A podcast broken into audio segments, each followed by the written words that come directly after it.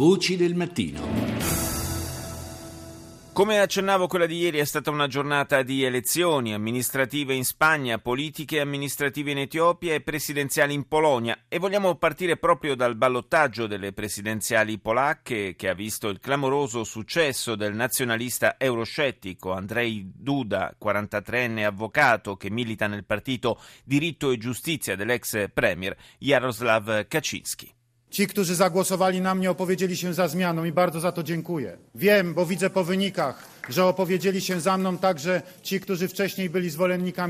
Quanti hanno votato per me hanno scelto il cambiamento e li ringrazio per questo, ha dichiarato Duda parlando davanti ai suoi sostenitori. Dai risultati emerge che ho ricevuto sostegno anche da quelli che nel primo turno avevano votato per altri candidati. Il Presidente della Repubblica deve essere al servizio della nazione, deve sapere ascoltare ed essere aperto.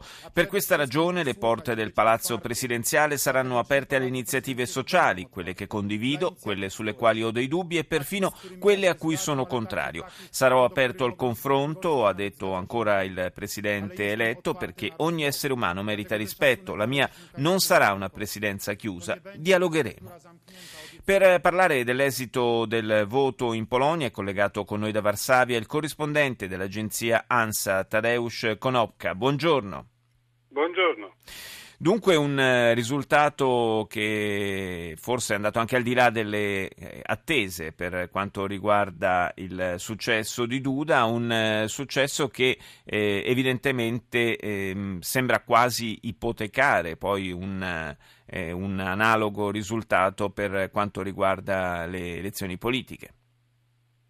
Sì, si prevede una tale, anche una tale eventualità dipende come in questi prossimi mesi fino all'autunno, la data di politiche non è ancora indicato, eh, eh, come opererà il governo polacco, il governo che da sette anni eh, di partito di centro, della piattaforma civica e del partito popolare, partito eh, il quale ha la maggioranza tradizionale in campagna, ma proprio in campagna con 62% eh, ha vinto eh, presidente Duda.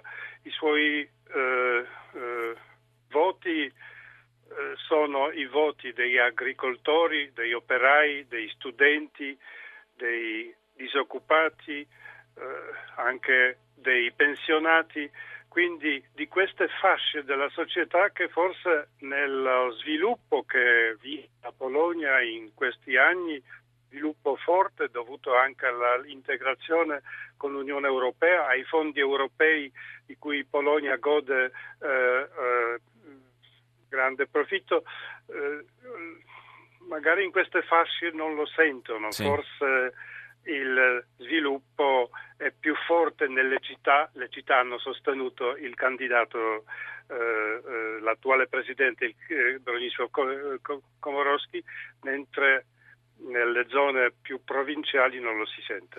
Evidentemente in un momento come questo non semplicissimo per l'Europa e per i suoi equilibri interni, anche per eh, gli strascichi della, della crisi economica, eh, questo è un risultato che suscita qualche allarme, soprattutto pensando alla possibile creazione di un asse eh, euroscettico che comprende oltre all'Ungheria anche la Polonia d'ora in avanti probabilmente.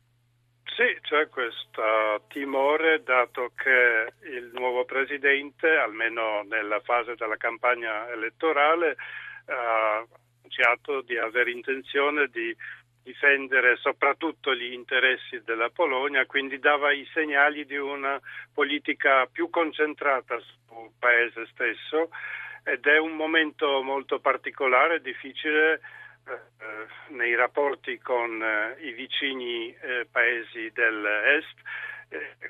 dopo qualche mese di annessione della Crimea, la Polonia deve fare una politica molto cauta e ciò è stato già anche dichiarato almeno nella fase della campagna elettorale dell'attuale presidente di voler mantenere i buoni rapporti con Mosca. Ecco, proprio, proprio i rapporti con, eh, con, la Russia potrebbero in qualche modo essere un uh, ulteriore motivo di frizione con gli altri partner europei? Eh, sì e no, cioè che la Polonia è un grande paese dell'Unione Europea ed è mh, una tradizione eh,